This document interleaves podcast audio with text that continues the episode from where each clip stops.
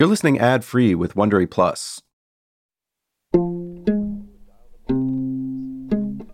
you have a preference for whether uh, I Uh, I'm triple vaccinated, so feel free. myself as well? Yeah.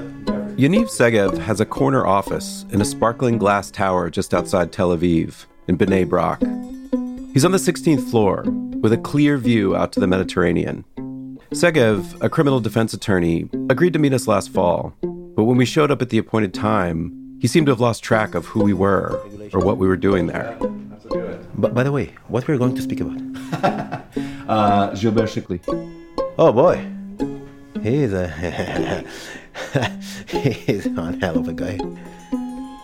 I don't want to overgeneralize, but if there's such a thing as looking the part of a mafia lawyer, Yaniv Segev looks the part of a mafia lawyer. Crisp white dress shirt, dramatic streak of gray running through his hair, chunky Breguet watch, the kind that can run tens of thousands of dollars. All of which is to say, Segev has seen some things in the criminal world, but nothing like the crimes committed by his client, Gilbert Chikli. It was a fairy tale for me. It was a fairy tale. So if you take it and you put it in a Hollywood movie, I would say bullshit. But it was real. I mean, I mean, he can convince you to do and to say and to think everything he wants. In the fall of 2005, French investigators arrested Chikli's mistress in Paris. She turned on him immediately. Soon, Israeli police were watching the apartment they shared in Tel Aviv and the home he had with his family just south in Ashdod. They pulled his phone records, combed his bank accounts. The French had their suspects Chikli, his brother Simon, and the offshore company's expert, David Atiash.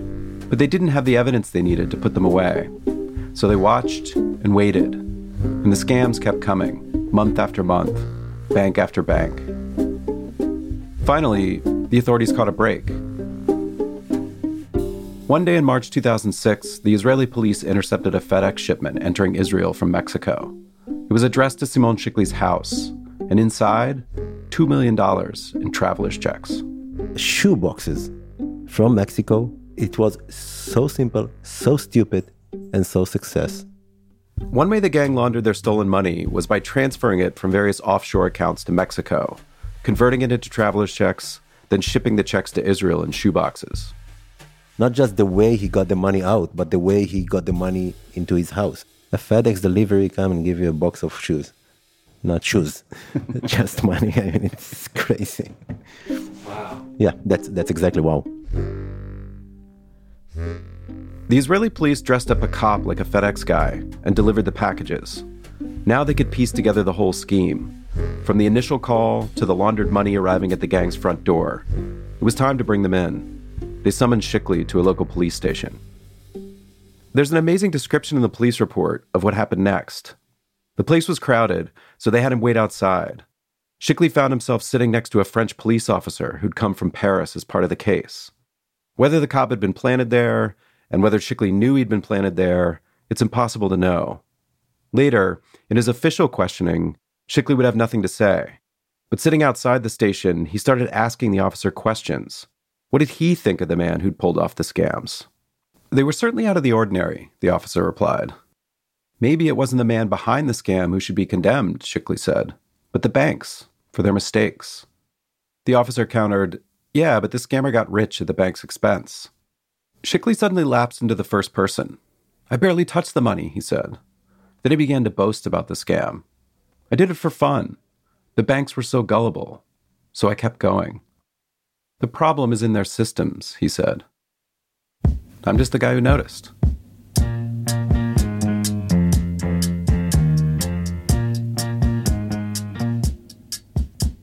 From Wondery, Pineapple Street Studios, and Amazon Music, I'm Evan Ratliff, and this is Persona.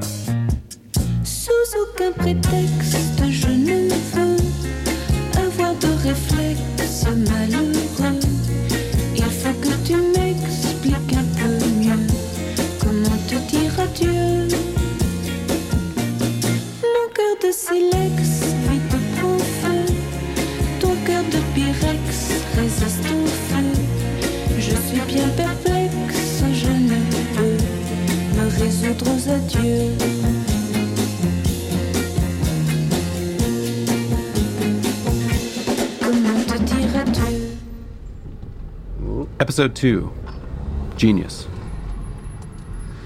How long have you been driving a taxi? I was a policeman before. Oh, really? Yeah, When? And then wh- why did you retire? because in those times there was no money. As a policeman, there was no money.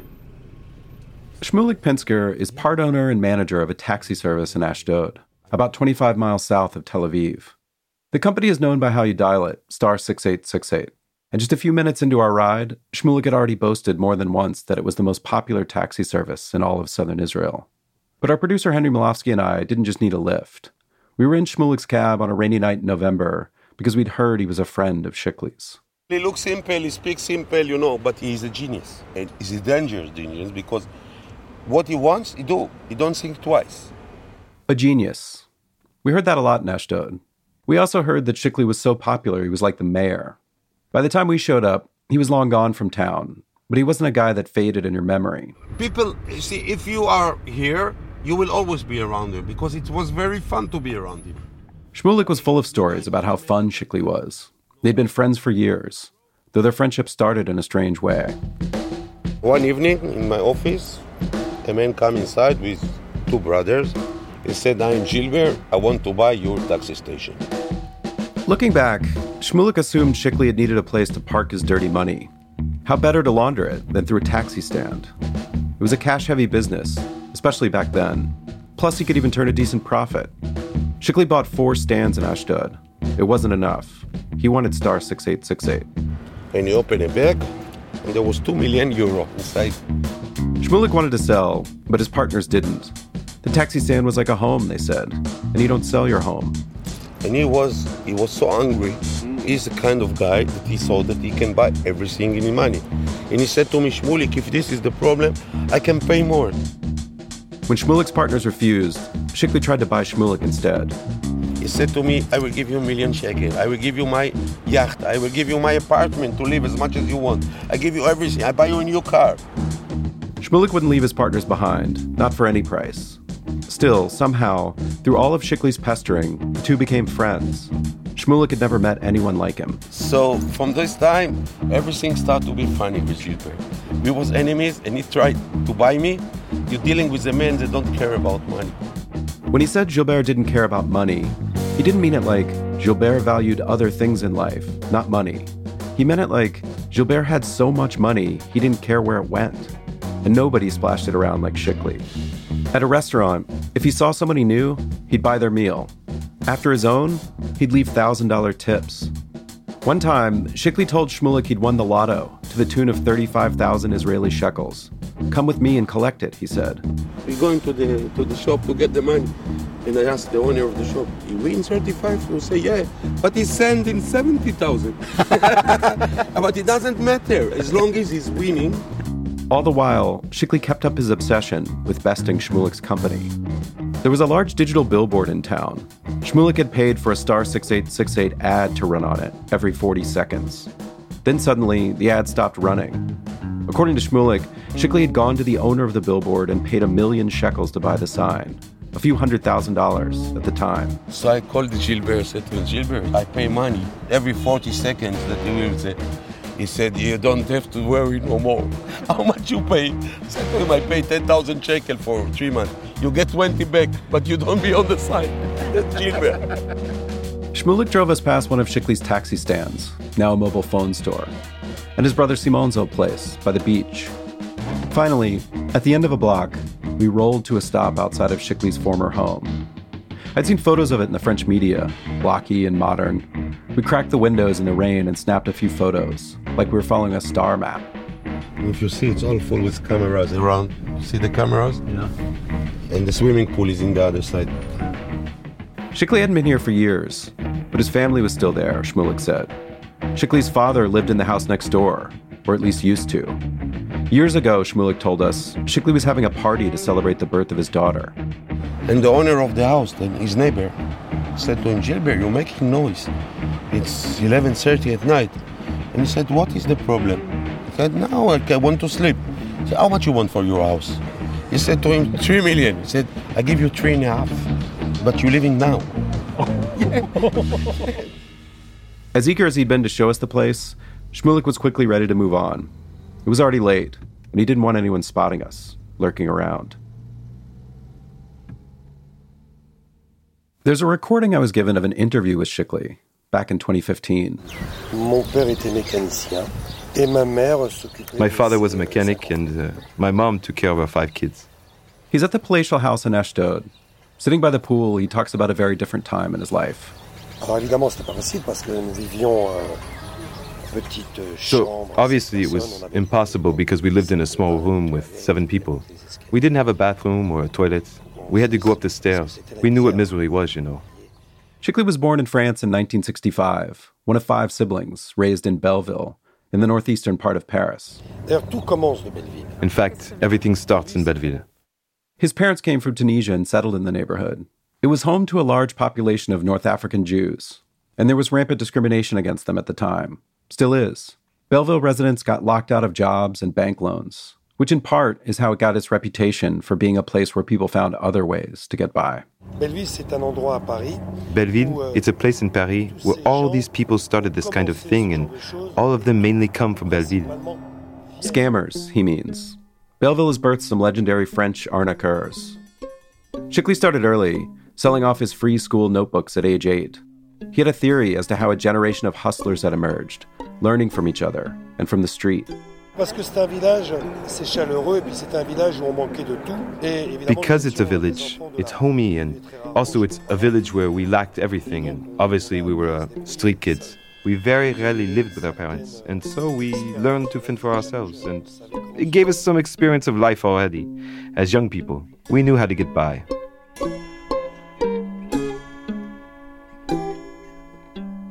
Chikli has a son named Shai. He remembers hearing about his father's early escapades.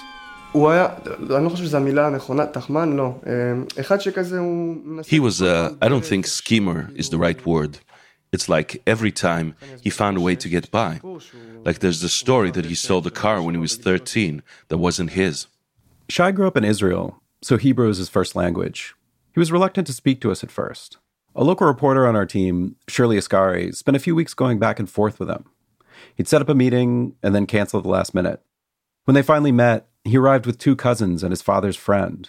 They told her they were there to make sure Shai didn't say anything he shouldn't. He eventually agreed to meet me for two interviews first at a hotel in Tel Aviv, and then the next day in Ashdod, in the back of a bookstore warehouse. He just turned 21, and he had a freshly cut fade. On one arm, a tattoo read, Only God Can Judge Me, a Tupac reference. He'd gotten the idea from one of his dad's friends, who'd had one that read, only God can judge us. He had a hard life in his childhood, and he was always trying to get out of it. Doing that honestly was very, very, very hard. There wasn't a huge leap from petty street scams to more sophisticated schemes. In 1996, Chikli was convicted of bank card fraud. In 2000, he and his brother Simon embezzled money from a leather goods store. After that, he even rented office space, filled it with cubicles, and duped entrepreneurs looking to get in on the tech craze. That's when he started the fake advertising scam he was still doing when he met Atiash. It required a certain gift for persuasion. רוב האנשים, אתה יודע, כשהם שומעים את הסיפור הזה, הם דווקא ישר רואים את הצד ה... Most people who hear the story, you know, right away they see the genius of how he did it. They don't see it as he stole or he cheated. So I hear more, your father is a genius, than your father is a thief. Although I don't think thief is the right word for him, because he did a lot of interviews in Israel where he said how it happened. I don't want to say exactly because I don't know all the details, but the aim was never stealing, it was more a game. זה היה בשבילו משחק. Like beating the system. לא, אני חושב שהוא רצה לחיות טוב. No, I think he wanted to live well. If there was one thing Shai wanted us to understand, it was that the man portrayed in the media was not the one he recognized. Essentially, what they publish about him is what he did the scamming, those things. He stole, he's a fraud, and all that. But it's clear that they don't talk about the person himself. He's a very good person. He helped a lot of people. He helped a lot of people. Gilbert liked to list his profession as poker player, which he was, although not a good one, by his own admission. He claimed that he ran up too many debts in France with the wrong people. Some of those people had locked him in the trunk of a car for four hours. So the family moved to Israel at the end of 2004, months before the president scam began. They became citizens, a process known as making aliyah. But Chikli's home life in Israel was complicated. There was the apartment in Ashdod with his wife and kids, and the place in Tel Aviv where his mistress Shirley lived, until she was arrested in Paris. As the scams kept going over the next year, Chikli divorced and then remarried, but not to Shirley the mistress, to a completely different woman who he'd also been seeing since arriving in Israel. Her name was also Shirley. That's three Shirleys in this story, if you're keeping count Gilbert's mistress, his second wife, and our colleague. Shai lived with his mother, the non Shirley ex wife. You have to understand that my parents are divorced and he had another family four daughters, a wife, so he didn't really intervene too much. That doesn't mean that we didn't have a good relationship. On the contrary, we were very, very, very close. My father, he invented this. Why do people love him so much? It's because there are a lot of people in this area and he simply is the best. They see him as like, wow, like, I wish I could be like him. I wish I had that mind. And that's why everybody sucks up to him. Why is he the best? Give him a telephone. You'll see. If Chikli had just decided to put the phone away after the police brought him in for questioning in 2006, they might never have caught him. Or as David Atiash put it, if Gilbert had stopped his bullshit he would have gone on living safely in Israel with his millions. But the bullshit never stopped. Chikli thought he was untouchable. I think Chikli is the kind of person who believes like he can he can talk his way out of anything. One afternoon in late 2006, Yitzhak Bloom was toiling away in the empty rooms of the Israeli state attorney's office. His fellow prosecutors and staff were off at one of their periodic retreats. There was a lot of sitting by the pool, sipping drinks. It wasn't Bloom's thing. And I often found those days very good days for catching up on work. So Bloom was there to answer a call about an unusual matter. A French judge had been pursuing suspects in a massive fraud investigation. And then she came in and she gave me this story of what was going on, which, you know, was very, very interesting. it was Chikli. The French finally had enough evidence to indict him, but now there was a new, potentially even trickier question. Could they even get him back to France? The judge wanted to know what it would take to get him extradited. Bloom was the right man to ask. He had plenty of experience dealing with countries trying to get fraudsters out of Israel. Frankly, in Israel, uh, most serious criminal cases have an international aspect to it. But Chikli's case was uniquely complicated. We were extraditing somebody to another country for things that he did entirely physically in Israel. A typical extradition case might involve a Frenchman, say, who had committed a murder in France and then fled. Chikli was an Israeli citizen, hadn't even traveled to France to commit the crimes. He was sitting in his apartment headquarters in Tel Aviv and he was making all these calls to France. Still, Bloom was open to it. The French judge laid out the evidence they'd gathered against Chikli the phone records, the mistress who turned on him, the FedEx shipment. To Bloom, the case seemed challenging but winnable. So on December 26, 2006, a full seven months after the day he sat on a bench outside the police station and all but confessed, Gilbert Chikli was finally arrested for pulling off the president scam in France. From jail, Chikli called Yaniv Segev, crisp shirted defense lawyer to the mob. So, how did they find you? Do you know? Uh, they got recommended by another head of criminal mafia here in Israel, hmm. which I was represent at the same time. Segev has now spent more than a decade on these kinds of cases, but Chikli was one of his first, and a memorable one. It's a genius scam. There's that word again. Genius. I feel more comfortable to represent someone who steals from the bank and not from another person, no matter how wealthy or not the other person is. And Gilbert did not target, as far as I know, individuals. As the case made its way in front of a judge, Segev brought on another defense lawyer, David Fall. It was like reading a very good book, you know? It was amazing. I thought to myself, it couldn't be possible. He puts people in a movie. Fall's a specialist in French Israeli legal matters. Like Segev, he was astounded by the case in front of him. He took innocent people and changed their lives. This guy is a real genius. Did you get any sense of what his motivation might be? I mean, obviously, the money. Sure, the money is one of the issue. But I think the, first issue is he wants to have uh, his part of the cake and revenge on life. He didn't steal from poor people. He stole from banks. I don't think he's a bad person. No, the contrary. I think he's a good person, but I think that he wanted to show to everybody that he can beat the system.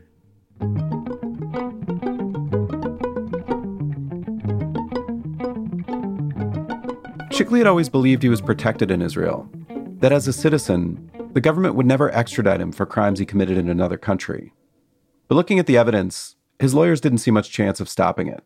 The French wanted him in prison, and the Israelis were happy to help make it happen. David Atiash and Simon Chikli were arrested at the same time as Gilbert. They both decided not to resist their extraditions. They were sent back to France, held in Paris jails awaiting trial. But Gilbert insisted on fighting it, no matter what his lawyers said. Once the evidence was finally in, his lawyer's prediction proved correct. Gilbert was, was very upset. There was apparently an incident in the courtroom. Guards have to calm him because uh, it was like, uh, you know, a little child that was caught on something and uh, say, no, it's not me. And everybody knows that it is him. He doesn't accept that he was caught. He doesn't accept that they don't believe him. Now, Chikli was facing a near certain conviction in France, followed by years in prison. That's how it was supposed to go. But of course, it didn't. Afterwards, he played everyone his counsels, the judges, even his wife. He plans everything three, four, five moves ahead of you, like a checkmate.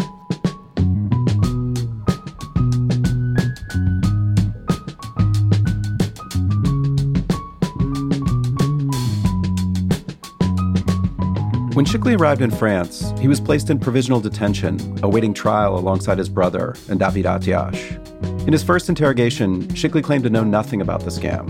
99.99%, I have nothing to do with this, he told the authorities. But facing the full weight of French justice, he pivoted. He admitted to many of the scams, including La Poste and Madame G.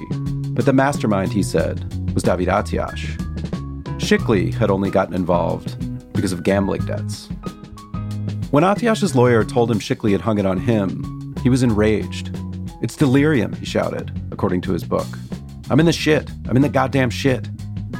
The lawyer, Laure Berby, told me the long wait in jail took a toll on Atiash. It was difficult for him. It wasn't his country anymore because he was living in Israel.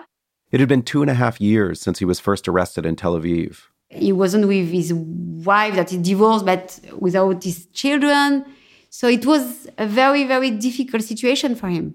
Almost from the beginning, Atiash had decided to admit to the crimes, tell the authorities about his role, and Chikli's. He just took a bad decision because he stayed. He didn't go to the police. Mm-hmm. So my uh, mon objectif, my objective was to explain that. Mm-hmm. He said what he knew about this case. It was a parenthesis of his life it was a parenthesis in his life, she said. When I asked if she was worried her client would be stuck holding the bag after Chikli said Atiash ran it all, Berby waved it off. At the beginning, uh, Gilbert said that David was the boss. Yeah. But to be honest, I wasn't very anxious about it because I knew that no one will believe it. She was right. Later, Chikli would take it all back and accept most of the blame or the credit for himself. He told investigators he had a natural talent for persuasion and mentioned in one interrogation that he'd studied for several years at Cours Florent, a famed acting school in Paris. This was Chikli's strange MO when confronted with his crimes. He'd vehemently deny any participation, then reluctantly acknowledge his role, then subtly aggrandize it. Sometimes he'd lace new lies into his confessions in ways that didn't seem to help him or really even make sense. It made it impossible to know what was true even when he supposedly came clean. In August 2009, David Atiash finally got out on bail. He wrote about the moment in his book. I could tell you about the crying of children in my arms, my first steps back on the beach, my first coffee, my first smile from a woman I didn't know. I could, but you wouldn't really understand.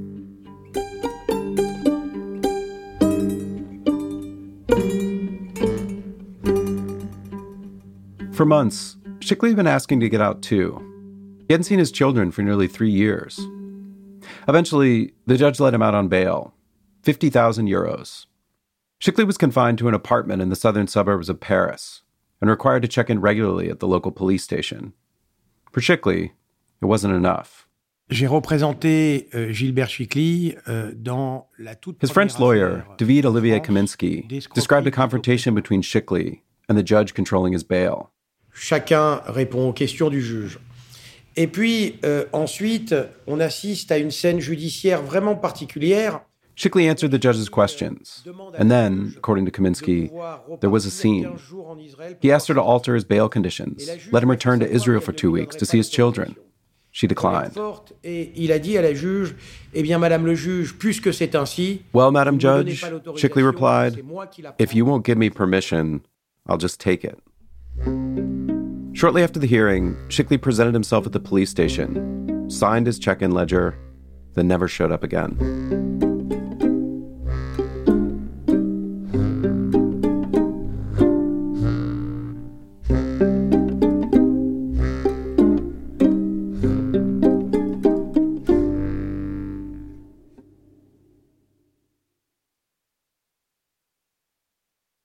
Yitzhak Bloom, who'd helped with the extradition, received a phone call from a French magistrate. She says to me, "Listen, Gilbert Chikli is giving a interview to a French television reporter in Israel, and she wants to know what we can do to prevent that." And my reaction was, "Say what? What's he doing in Israel? Didn't I just extradited?" How had they let him get away? The answer depended on who you talked to. Chikli himself would claim that he'd arranged a private jet back to Israel. Others said he'd walked onto a commercial flight. They forgot to take his passport. Anat Granit, the Israeli police attache in France, heard that Chikli left straight from the courthouse. He went out from uh, the court, took a taxi to the airport, and then uh, got a ticket to Israel and went back to Israel. In the evening, he was back in Israel. Yaniv Segev heard that Chikli had escaped by removing one of those electronic monitoring devices that go around your ankle. You know that Gilbert ran away from France with a bracelet, uh, something like that, and he ran away for Israel.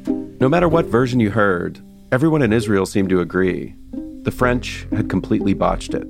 It was immensely frustrating to me that he was released after all the painstaking work that I had done to get it extradited. Yitzhak Bloom. But uh, part of me just had to laugh. Bloom waited for the French to ask the Israelis to send Chikli back to prison, but they never did. He told me that it was probably too embarrassing for them. They'd have to go in front of a judge and explain how they'd let Chikli simply fly back to Israel. I'm surprised, but I'm not like dumbfounded. Stupidities happen. The question is then you go to the court and you say, look, something happened that shouldn't have happened. We're not going to let this guy go out and continue to defraud people for the next 15 years because a mistake was made. We have to correct the mistake. In my opinion, that's what should have happened. If the French had swallowed their pride, asked for his extradition again, and gotten him back, maybe everything would have been different. Maybe the story and the scam would have ended there. Un jeu qui lui aurait rapporté 50 millions d'euros avec des règles simples. Instead, there Chikli was, on TV, in the interview that the French authorities had tried to stop, that Yitzhak Bloom definitely could not stop. Chikli sits in a chair at a beachside restaurant, wearing a pair of Ray-Bans. It's a beautiful day. Cigarette in hand, he walks viewers step by step through the president's scam. Although he disputes that particular label, scam. Escroc, je crois pas. Je crois pas parce que euh, un escroc, il a A scammer? Hmm, I don't think so. Because the scammer's objective is to earn a lot of money. Money, I have. So I think it was, very honestly, a game. He was more like an actor on the stage, he says. I have a gift. The interview was seen by millions on French TV. There's this sad, funny detail I came upon in the police files a description of French investigators dutifully transcribing the interview for their records, watching a man they spent years trying to bring to justice, now taunting them from thousands of miles away on France's national public TV channel. Even Chikli's defense lawyers couldn't believe he dared to come home. You ran away exactly to the country who extradited you. If he was running away for you know Angola or some South African country which doesn't have any extradition agreements or cooperation with France, ah, I can understand that. But you come back to Israel. That's his nature. Was he operating by instinct, or did he have it all planned out? That was always the question with Chikli. Do you remember what your reaction was when you found out he had returned? That's mine. That's mine. That's his lawyer, David Fall, again. But he didn't surprise me because he's like a cat. He's got seven lives. Do you say seven lives here? We say cat has nine lives in the States. Is that, Ah, is we that said a different seven lives. expression? You say Okay, seven here? okay. Seven Yes. makes more sense.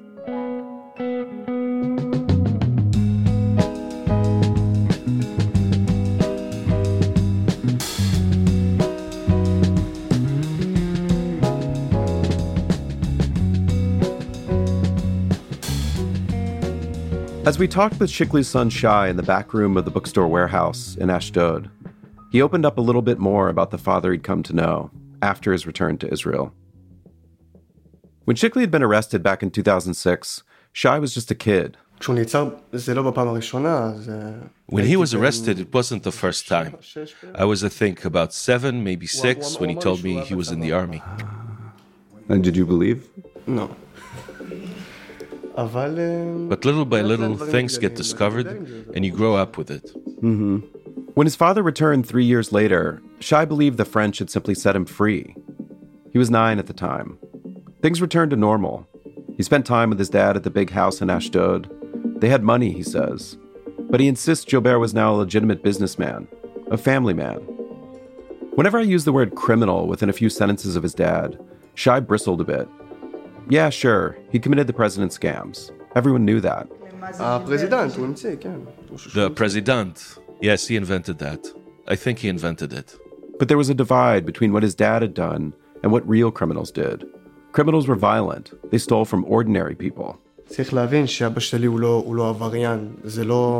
You have to understand that my father is not a criminal. It's not like you saw drugs in the house or the mafia. I should say, this doesn't exactly echo what I heard from others around Ashdod. Shmulik, for instance. Around him was always people from the not good people. Ah, criminals. Criminals. Yaniv Segev said Chikli's fame began attracting other unsavory people. He was targeted by criminal organizations like sharks. And he was extorted, I know for sure. Okay? And then, in some point, a hand grenade threw to his backyard. That Shai remembered too. Yeah, it was a stun grenade. Did they shoot at the house also? Yes, they did. But no one was hurt. He was very close, but really, miraculously, no one was hurt. But it wasn't meant to kill him, maybe to frighten him. Shai did eventually come around to admitting that some shady characters hung around his father's house, I'd come to his house. He has a round table in his living room, and I would see people, important people. Maybe a few criminals too. Because let's admit it, I wouldn't say my father was a criminal, but the place where he was, those are the people he hung out with. Like a singer knows singers, scammers know scammers. A singer knows singers, scammers know scammers. That's who Chikli came up with, Shai said. Just the reality of life in Belleville. The scams were his dad's only way out. I don't think he would have done it if he had come from a wealthy family. He would definitely have been some genius lawyer or something. Shai had recently started a career in the diamond business. He saw his father's talents in himself. He had the genes for it, and he'd watched and learned. He's not just a scammer, my father. He's mainly a businessman. Mm-hmm. And I was lucky to learn from him. What other kinds of things have you heard or read that people say that aren't true? Lots of Lots things. Of things. Lots. Yeah, I bet. Can you think of any big, the biggest examples? that he studied many years in acting school. The famous French acting school, Cours Florent, the place Chikli had told his interrogators he'd studied. That was a rumor someone must have made up about him, Shai said. He studied in the street, he learned from life. Uh-huh. He could have been an actor, that's for sure. I think he used it in Mm-hmm. life, but not in front of cameras. To Shai's mind, his father had made a sacrifice for his family, for him. He'd used his talents to make a fortune on the other side of the law. so his children wouldn't have to make the same choice. He decided, good, I know I can do it, I'll do it. And when I've done it, I'll stop and I will live an ordinary life. So it's clear that for his son, he gave me what he did and he'll pay the price. He'll help his son. That's where the story ends. So that's it.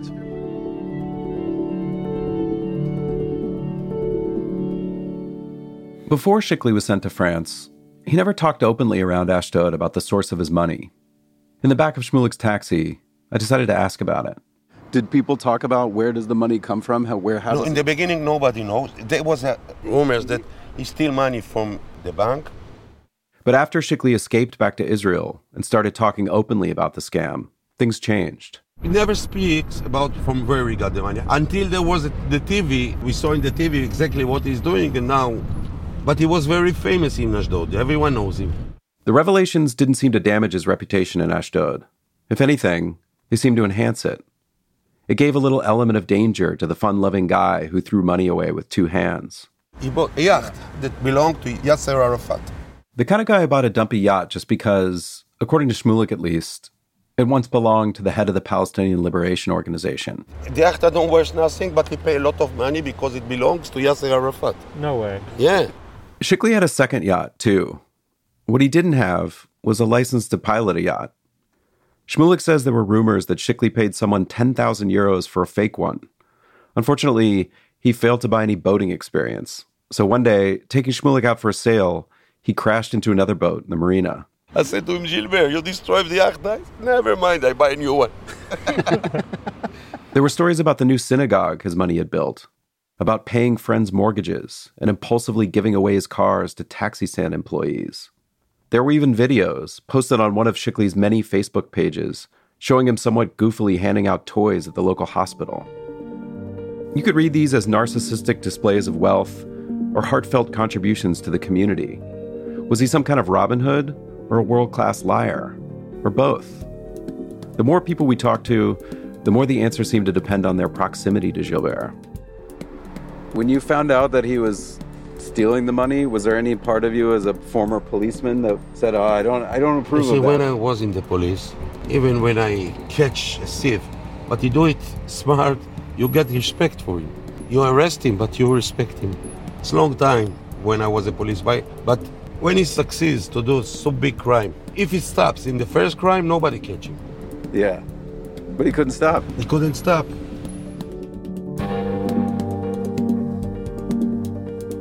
Yaniv Segev, his defense attorney, watched Chikli return from France straight back to the high life in Ashdod. he got his fancy cars and everything. And you know, once I saw his wife, she was with um, what's the name of this car? Uh, Range Rover Sport with Swarovski diamonds all over the, really on the front of the car, and uh, not just it's ugly, but how how dare you? I mean, how dare you? Come on. We left Yaniv Segev's high rise office and walked to the elevator. We were headed to a meeting back at our hotel with David Atiash. If there was one person who could separate the myth of Chikli from the reality, it was Atiash. He'd already served his sentence, so he could tell the whole story without worrying about the repercussions. When we'd first found him over the summer of 2021, he was living in Istanbul. He was willing to talk, he said, if we were willing to tell the whole story. The scam wasn't what it was made out to be, he said. He could explain it all. We considered a trip to Turkey, but then he told us he'd relocated back to Israel and we should see him there. So we organized this trip on a couple weeks' notice, eager to pin him down before he changed his mind. Now, on our way to the interview, I was reviewing the list of questions I'd been working on for months, the things I most wanted to know about Gilbert Chikli and what he and Atiash had done. We reached the ground floor, the elevator doors opened, and there was a message from our reporter, Shirley Ascari. Atiash had died, she said, just hours before. He was 50 years old. Hey, are you still here? Yeah, we're in shock. Um, that's crazy. We were just about to meet him, and I was texting him yesterday. At first, we had trouble believing it, but then his wife called Shirley. He'd gone to bed looking forward to the interview, she said, and died in his sleep. I was shocked. I was crying with her. She was so miserable, and, and I was like, I was shocked. I, I said, wow, I'm sorry that it's happened. I don't know what to say. I mean, it's just sad. We'd been immersed in the shifting realities of these scams for months. We often had trouble knowing what to believe. And Atiash had told us about Chikli's quote, dangerous contacts.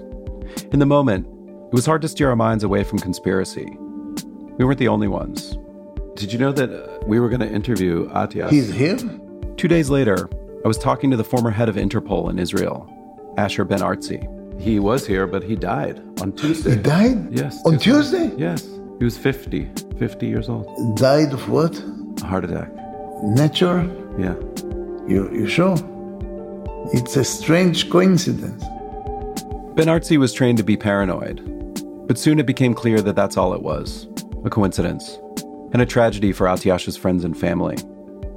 A few months later, we spoke to Atiash's wife. She didn't want us to use her name, but offered to talk, she said, because of how much he'd been looking forward to the interview.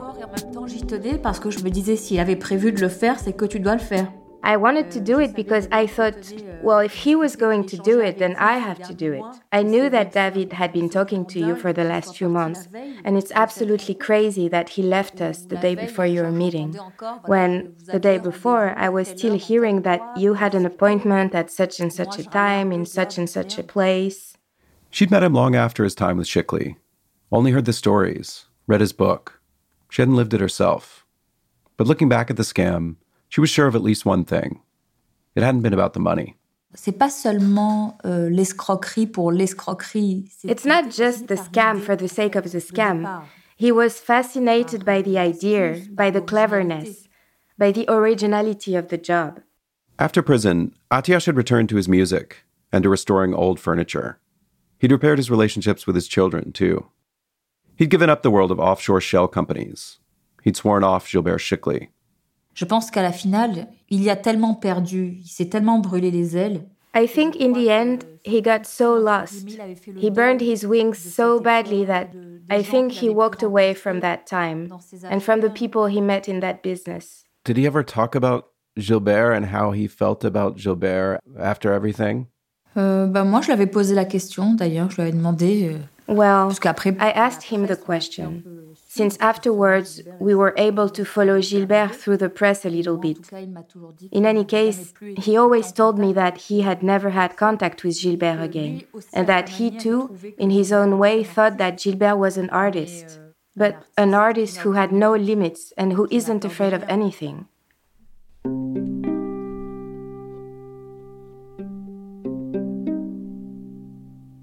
For us, it seemed like a tragic example of what always seemed to happen with Chikli. Whoever was pursuing him or trying to understand him would get close, only to find that he'd somehow slipped away. And there was something else we discovered, something that made it even harder to pin down who Gilbert Chikli really was and what he would go on to do. Something that was happening around him. The scam that he had invented was spreading. Other people seemed to be pulling it off, New victims of the president scam were coming to the police in France and then other countries. Some of the authorities, like Yitzhak Bloom, thought it was happening with Chikli's help. I think somebody like Gilbert Chikli likes very much the idea that he's seen as some kind of pioneering genius who figured out something very, very novel. I have the impression that he even may have profited and banked on this reputation from, like, you know, you want to do something like this, come to me and give me a little bit of the cut and let me tell you what to do. But Chikli was now famous, and so was his method. He'd seeded this idea into the world, and now it was growing like a vine, out of his control, fertilized by his own myth making. Soon, it would spread its arms in ways he could never imagine. You know what is the name of Gilbert Chikli? The, the, the nickname of, the, of Gilbert Chikli? The professor. A lot of people try to do uh, what he did. Some people well, some people uh, much less. But uh, Gilbert Chikli is a professor. He's the professor. That's next time on Persona. I remember we went into the underground of this prison and it was like a room full of very big rats. I never seen such a big rat. And this guy said, "Go and take a mattress." Were you afraid for your life? Oh yeah, of course. We're seeing massive call centers with a thousand employees. A lot of people are willing to take that risk of using their voice on the phone to get lots and lots of money.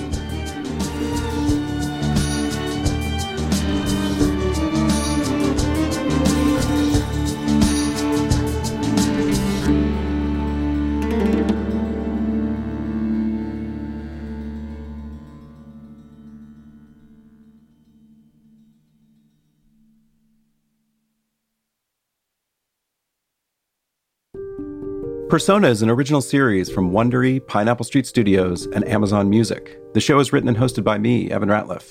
Our senior producer is Henry Molofsky. Our producer is Sophie Bridges. Our associate producer is Chris Knapp. Production assistance from Natalie Pert. Project management by Courtney Harrell. Joel Lovell is our editor. Additional reporting by Shirley Ascari and David Iverson. Translation by Leela Badranath, Miriam Feinberg, and Yakov Mermelstein. Fact checking by Adeline Sear and Danya Suleiman. Mixing by Hannes Brown. Our head of sound and engineering is Raj Makija. Original music by Carla Kihlstedt and Jeremy Flower. Additional percussion by Matthias Bossi. Our artwork is by Kiyomi Morrison. Music licensing by Dan Kanishkui. Production legal provided by Bianca Grimshaw at Granderson Des Rochers, and fair use counsel provided by Katie Ali Mohammadi Crown at Donaldson Callif. Special thanks to Lola Diane and Nathan Lippy. Also to Daniel Estrin and Tia Goldenberg for their 2015 interviews with Chikli for the Associated Press. Thanks to the Villa Brown Hotel in Tel Aviv. Jenna Weiss Berman and Max Linsky are the executive producers at Pineapple Street. From Amazon Music and Wondery, our producers are Eliza Mills and Stephanie Walkneen, and our managing producer is Candice Manriquez Wren. The executive producers at Amazon Music and Wondery are Morgan Jones, Marshall Louis, and Aaron O'Flaherty.